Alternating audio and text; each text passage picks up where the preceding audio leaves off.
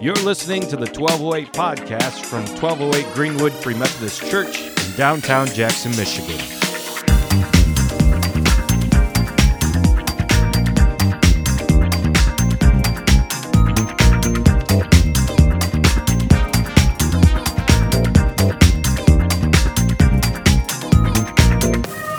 All right, so we've been going through Revelation, and it's always a little difficult to kind of catch everyone up to speed simply because this thing is constantly evolving as it goes along. And there may be one week where like you're super overwhelmed with God's love, and then you get to the next week and it seems like there's a lot of judgment going on. So if you happen to catch it on one week and not the other week, you're already off balance as to what's going on in Revelation. So some of the themes that I would just overall hit on is one, People understand Revelation wrong constantly. While Left Behind, I read as a kid, was a fun kind of sci fi adventure.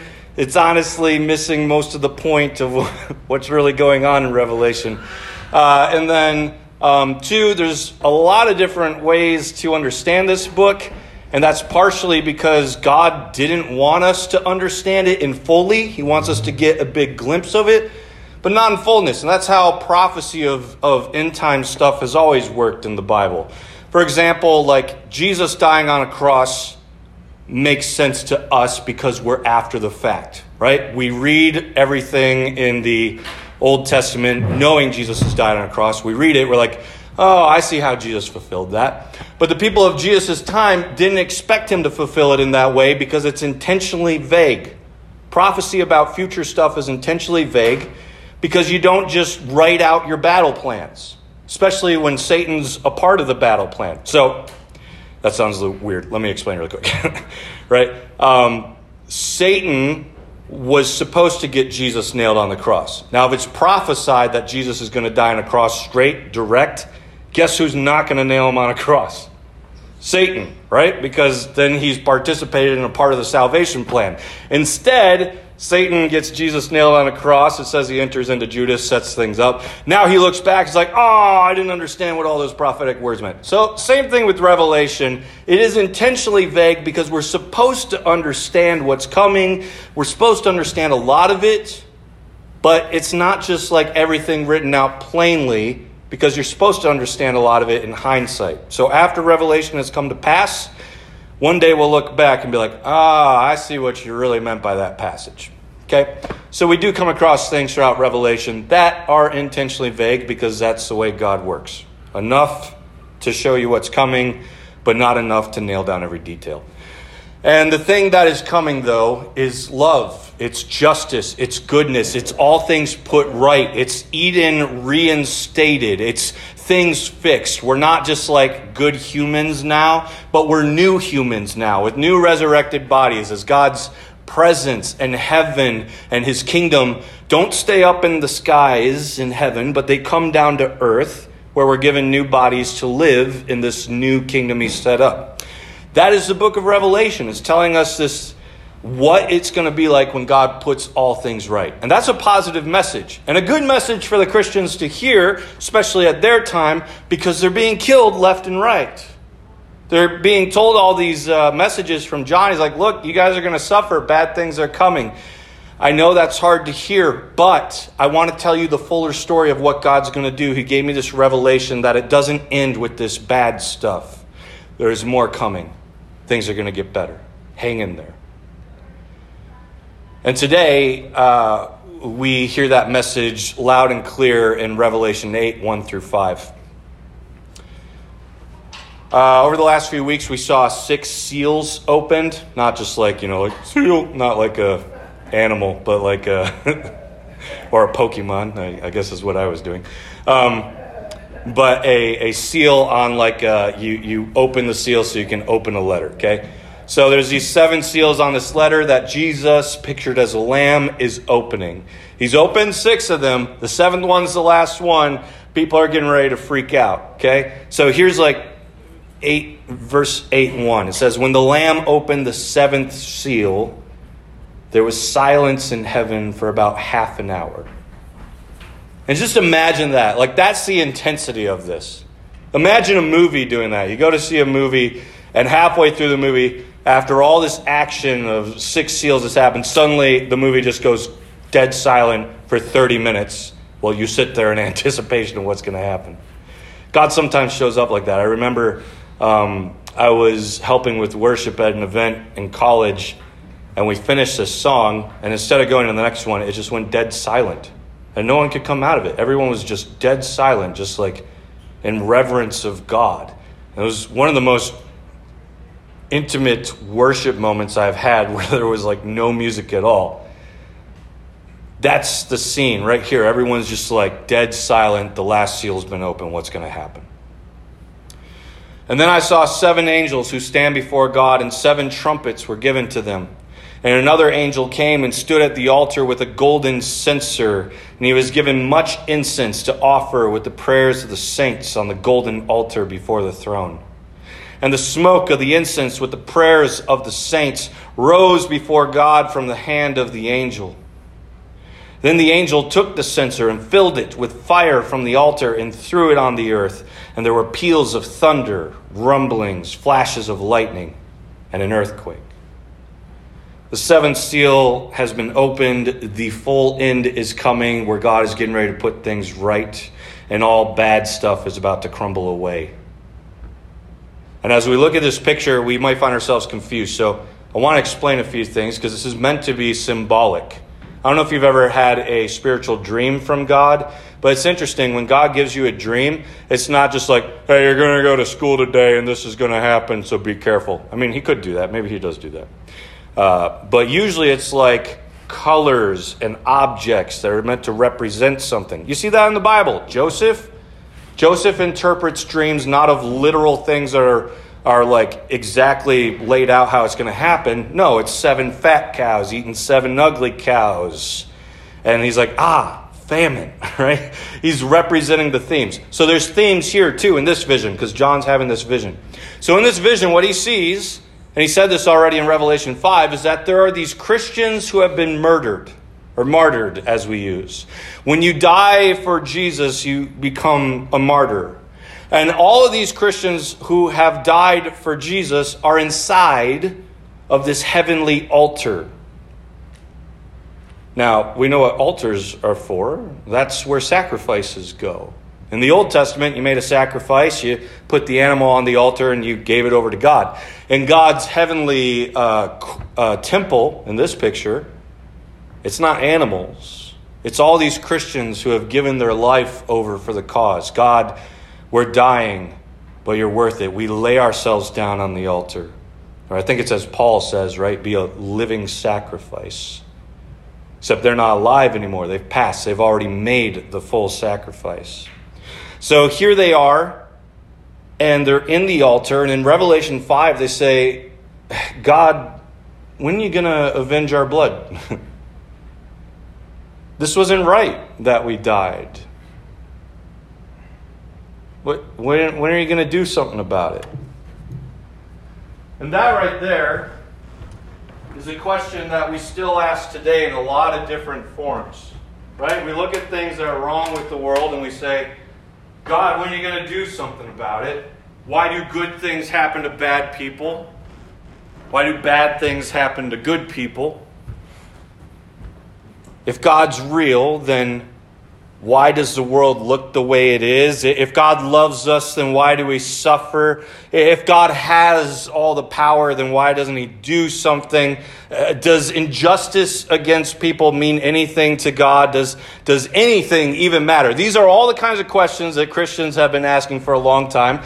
And it's some of the questions that tend to make people kind of atheistic sometimes as well. If God was real, He would take care of all these things. But Revelation 8 is answering that question. God saying, I will do something. Your prayers will be answered. But all that's going to happen in my timing. And even these martyrs who have been sacrificed on the altar of God, in Revelation 16, when they see what God has done to answer their prayers, they cry out, Yes, Lord God the Almighty, true and just are your judgments.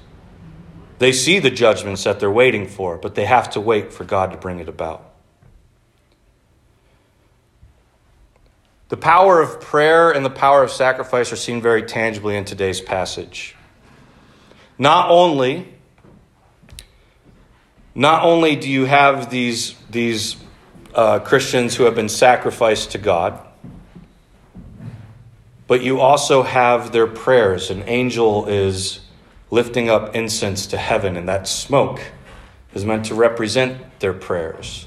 God is wafting in their prayers. He can smell their prayers. It's covering his holy temple. You can't ignore the prayers of these Christians. He's bathing in it. And their sacrifice to die for Jesus, to not say no to him, but to pursue him, that sacrifice that they make causes something very powerful to happen. This angel who's holding their prayers takes fire from the altar where they've been sacrificed and throws the fire into this bowl of prayers and then dumps out the prayers on the earth. And it's actually people's prayers being answered and their lives being given that brings about this judgment of God. He hears their prayers, He baptizes them and he pours it out on the earth. That's the like a moment all the way at the end of Revelation where God comes and brings full judgment. But we're not at that time yet because he longs for more to be saved. And I say that like every week, I feel like. But if you're here today and you don't follow Jesus, part of the reason God hasn't sent Jesus back yet is because he wants everyone to follow Jesus. So he's patient, he waits.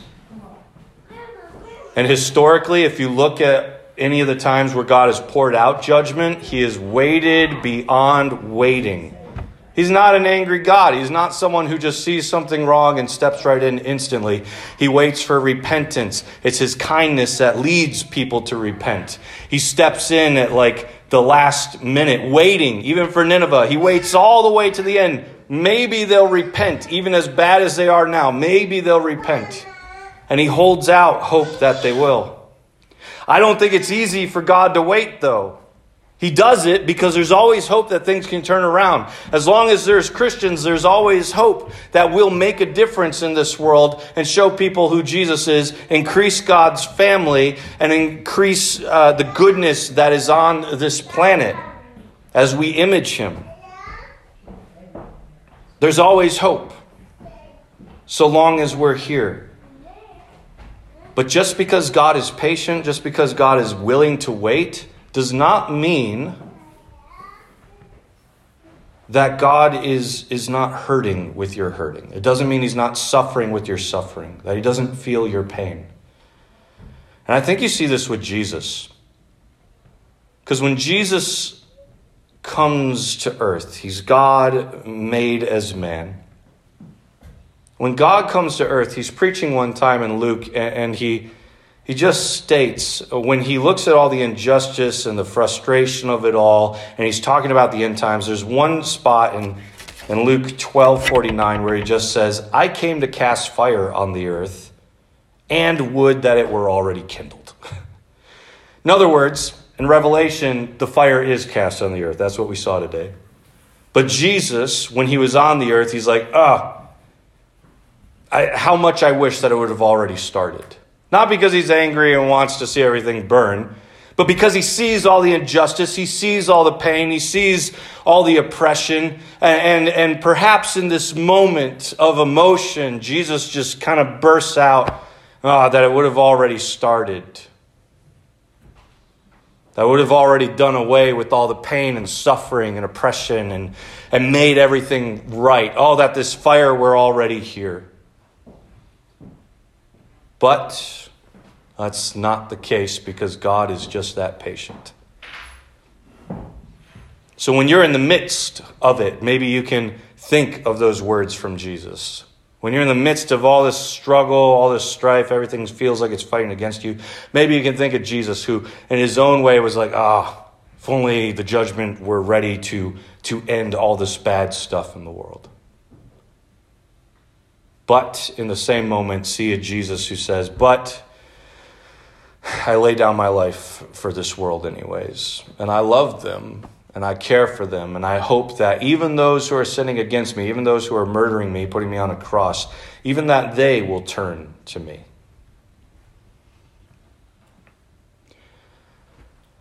God cares about what you're going through. God cares about those who are dying on his behalf, even today, especially in other countries where it's happening much more regularly. When we look at that, we're like, oh, just nothing came of that. They're just dead now. It's over. Actually, God pours out a blessing on those who have been martyred for him in Revelation. It's something that people who read Revelation, they fight about it all the time. It's a very strange passage. It's the only place in the Bible where it's mentioned. But there's something called a first resurrection. Maybe you've heard of this. Uh, it's got a lot of different views as to how it works. But in Revelation, I think it's 20, uh, it says that God brings his kingdom to the earth, but the only people who get resurrected at that point are just the martyrs. that apparently these who had a shortened lifespan because they gave their life for Jesus get a slightly extended eternal lifespan, maybe of some sort. I don't really know how it works. Maybe there's another way to interpret it. But it seems like there are these people who have laid down their life for Jesus are going to start reigning with him in this new kingdom that he sets up earlier than the rest of us who had the easy Christian life. God cares about those and what they're going through. And you see the eternal reward. Not your best life now, as some popular books like to talk about, but your best life later, at the end preparing for that time. I remember uh, when I went to Monroe once to see a, a Heidi Baker from Mozambique preach. Uh, she's just, man, she's put her life on the line time and time again. And when I went to see her preach, she just said something that's stuck with me since that day. She just, right into the mic, just, man, I've decided the only way to go is to be killed for Jesus. And she's already had her life threatened. And quite honestly, there's a good chance she will be killed for Jesus in the end.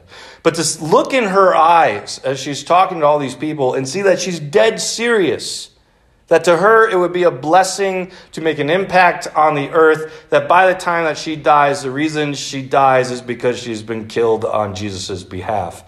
That was frightening and made me question my own faith. Would I put all that on the line? Do I care about Jesus enough that if my life was threatened, I'd be willing to say the same thing? Or do I like the casual, easy Christianity that America sometimes offers me? And that was a question that I had to sit with in that moment and had to spend quite a few weeks digesting. I thought she was crazy at the time, but honestly, when you look at Revelation, you're like, this is actually a pretty good blessing to go down that way. So uh, there's not many of us here tonight. I know that, um, but this this passage calls us to remind ourselves to to put our our lives on the line for Jesus. In other words, be a living sacrifice. Put everything for Him. To count even our own lives as nothing in comparison to to the glory of who He is. But then it also encourages us, uh, it encourages us to continue praying. That God hears our prayers, smells our prayers in this particular image, and that our prayers are answered. And that God will, will hear our prayers about injustice and about wrongdoing, and He'll motivate us to fight. And the angels will fight, and He will uh, give us the help that we need.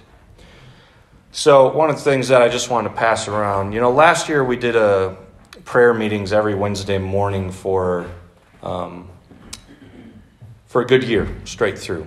Uh, early Wednesday morning prayer meetings. Uh, we haven't been doing that this year so far. We're on a break. One of the ways I would like to kind of baptize our area in prayer and, and make sure that God is is hearing us and it's tangible enough to smell is just to. Um, pass around this list. And what you're going to have on it is Monday, Tuesday, Wednesday, Thursday, Friday, Saturday, Sunday. And there's a time slot from 9 a.m. to 9 p.m. You don't have to pray for a whole hour. but just choose one or two or three or one slot every day at the same time. Whatever you want to do. Choose a slot in here somewhere and just commit to say, during the time that I signed up, I'm going to put on my calendar, I'm going to set an alarm that at that time every week, I'm just going to stop and pray. And that may be for like 60 seconds. Totally fine. For some of you, maybe half an hour to the whole hour. You can do what you want. But I want to ensure that we are not just uh, making social difference as a church, but that we are pursuing the throne of God and ensuring that we are praying. You know, there's a verse, and I wrote it at the bottom here. Uh, in Ezekiel 22 30, there was uh, some judgment God was going to bring at one point. And he said in that verse, I sought for a man among them who should build up the wall and stand in the breach before me in the land, that I should not destroy it, but I found none. In other words, when God was going to bring judgment in Ezekiel's time, he's like, I just looked for someone to pray, someone to tell me no. And I couldn't find anyone. No one was talking to me. Nobody cared to defend themselves. They just invited judgment.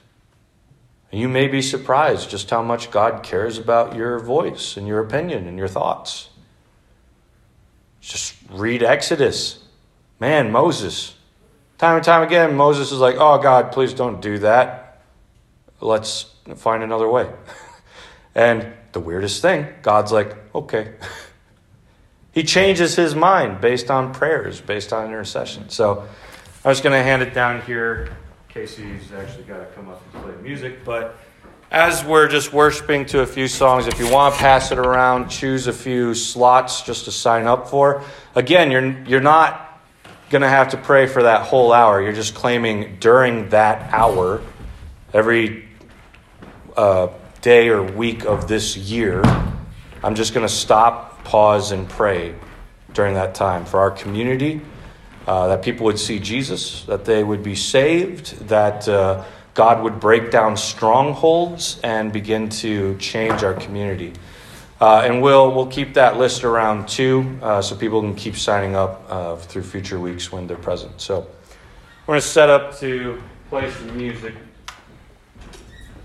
as we turn our hearts towards prayer right now.